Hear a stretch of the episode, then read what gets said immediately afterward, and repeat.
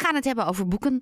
En dat doe ik met Vincent Elzinga, van eigenaar van de Kennemer Boekhandel. Hele goedemorgen, Vincent. Goedemorgen, Ellen. Nou heeft iedereen in de decembermaanden natuurlijk allemaal boeken gekregen. Want ja, wat moest je anders in die uh, feestdagen? En uh, boeken staan dan altijd wel graag op een lijstje. Um, merk je dan dat er in januari ook minder boeken uitkomen? Nou, uh, dat was vroeger altijd wel zo. Uh, er werd gezegd inderdaad van januari is een hele slechte maand om uh, boeken uit te brengen, omdat iedereen uh, dan nog zijn kerststapel aan het weglezen is. maar tegenwoordig wordt het juist gezien als een kans, omdat er weinig boeken uitkomen, val je des te meer op. Oké. Okay. Dus, er komen weer genoeg boeken uit tegenwoordig in januari, gelukkig maar. Nou, zeker op het moment dat de deuren weer open mogen. Inderdaad, en daar waren we ook uh, ontzettend blij mee. Uh, het was gisteren echt een uh, heel vrolijke dag in de winkel. mensen kwamen spontaan even langs, even rondsnuffelen. en je merkte dat iedereen het gewoon ook echt wel gemist had. en we hopen natuurlijk helemaal dat binnenkort de horeca en, en, de cultuursector inderdaad ook weer open mogen. Want die verdienen het ook enorm. En mensen kijken daar ook weer echt enorm naar uit om weer naar theater te kunnen. Uh, bioscoop, horeca. Ja, af en toe gewoon het, het leven weer even vieren. Precies. En andere energie opdoen. Maar dat kan inmiddels wel met boeken. Um, welke boeken heb je voor ons liggen dat je dacht, nou, dan kan ik deze wel even onder de aandacht gaan brengen? Uh, dat is het uh, Pijnstiller Imperium van Patrick Redden Keefe. Het is een dikke Amerikaanse non-fictiepil. Uh, en het is een enorm fascinerend uh, psychologisch portret uh, van de familie Seklar. Ehm, en dat is een eh, gigantisch rijke Amerikaanse familie. ze hebben allerlei filantropische werken gedaan afgelopen decennia. en hebben daar ook een heel goede naam mee opgebouwd.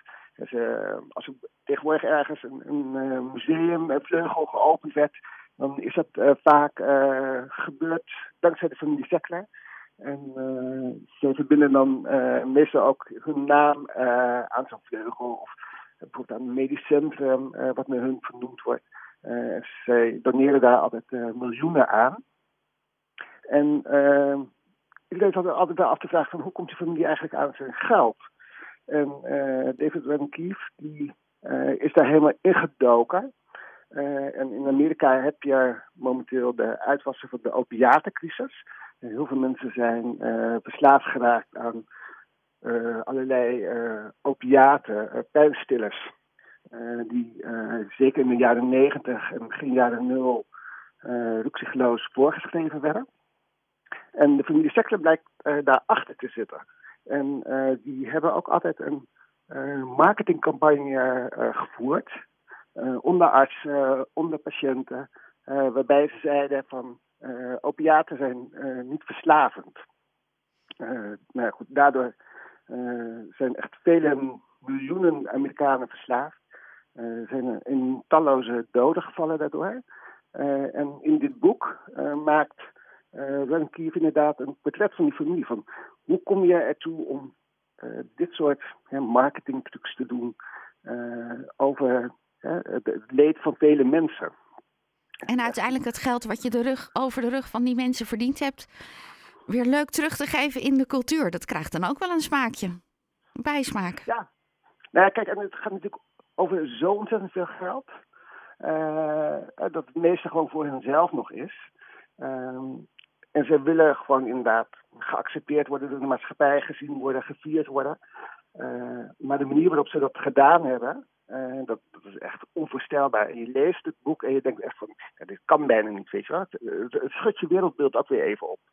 Uh, je kunt je niet voorstellen dat mensen willens en wetens dit soort tactieken uithalen om zelf gewoon meer geld binnen te halen.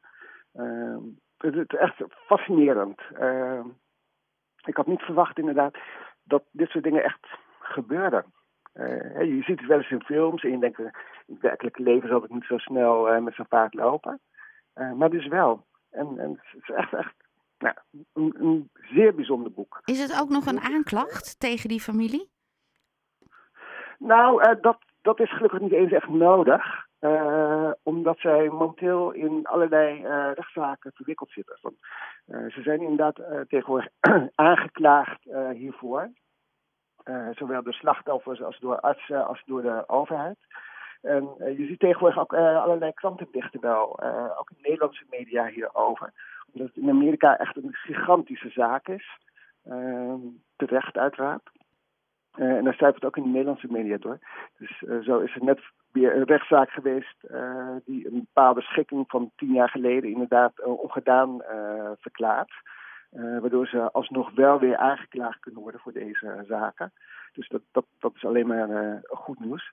Maar het is echt ja, een ontzettend actueel en fascinerend boek. het is heel goed geschreven en het, geeft echt een inkijkje in die man, machinerie van, van, van een farmaceutisch uh, concern. Ze zullen er vast niet aan hebben meegewerkt. Nou, uh, die mensen inderdaad zelf niet. Heel veel mensen daaromheen wel. En dankzij allerlei rechtszaken is er ook uh, veel informatie al bekend. En ook e-mails die dankzij rechtszaken geopenbaard moesten worden. dus in die zin is er voldoende, heeft hij voldoende materiaal weten te vergaren. Ja. Kan je nog een keer vertellen hoe het boek heet? Het Pijnster Imperium uh, van uh, Patrick Redden Keefe. Nou, een uh, dikke boek ook, lijkt mij, om te vertalen. Is het ook, maar het is de vertaling inderdaad ook ontzettend goed gelukt om, om, om het literaire gehalte van het boek goed te houden. Oké. Okay. Heb je nog een ander boekje op het lijstje staan of wilde je vooral deze onder de aandacht brengen? Ik heb nog een ander boekje inderdaad ook. Uh, en dat is een opzomming van tekortkomingen van Ine Boermans. Uh, en uh, het is een, een debuut, eind vorig jaar verschenen en een beetje onder de radar gebleven. maar het is een prachtig verhaal over een vrouw die niet terugkijkt op haar jeugd. en haar jeugd uh, weer ziet, ook door de ogen van uh, haar ouders. En haar ouders zaten in een vechtscheiding. Uh, en op het moment dat je het boek leest, denk je eerst van... ja, het is inderdaad beter als zij naar haar vader gaat. Omdat haar moeder een beetje een beeld type is, hippie. Haar vader lijkt degene die inderdaad heel stabiel en strapzeker is. Maar opdoende uh, kom je erachter dat haar vader een gigantische narcist is. En uh, wat zij met dit boek eigenlijk uh, laat zien, is hè, hoezeer de liefde van ouder eigenlijk het meest belangrijk is voor een kind. Ook al denk je soms van, hé, hey, dit is een soort van Pipi Langkous is het wel gezond voor een kind? en zij laat zien in hele korte hoofdstukjes, met een heel mooi pennetje heeft ze alles opgeschreven, uh, hoe belangrijk juist de liefde is en dat de omgeving er dan niet zo heel erg toe doet. Het zijn kleine stukjes, uh, maar het schetst een prachtig beeld uh, van de jaren tachtig ook. Voor iedereen die daarmee te maken heeft, zeker het lezen. Ook voor mensen die er niet mee te maken hebben. Het, is juist inderdaad ook weer een kleine eye-opener. Nou, je, je geeft ons twee boeken tot nadenken in de maand januari, Vincent daar hebben we gelukkig ook alle tijd om voor. Hè? Zeker. Um, beide boeken zijn te verkrijgen in de boekhandel. Ben je vandaag ook open of zijn jullie op deze zondag dicht? We zijn uh, deze zondag dicht, maar morgen zijn we vanaf uh, eh, 12 uur weer open. Tot 5 uur s middags. Dankjewel Vincent, geniet van deze zondag. Dankjewel, jullie ook. En graag tot de volgende keer. Jorde Vincent Elzinga van de Kennemer Boekhandel. Morgen om 12 eh, uur zijn ze weer helemaal voor je bereikbaar. En dan uh, kun je de boeken lezen waarvan je denkt: hé, hey, daar wil ik best wel wat meer van af weten.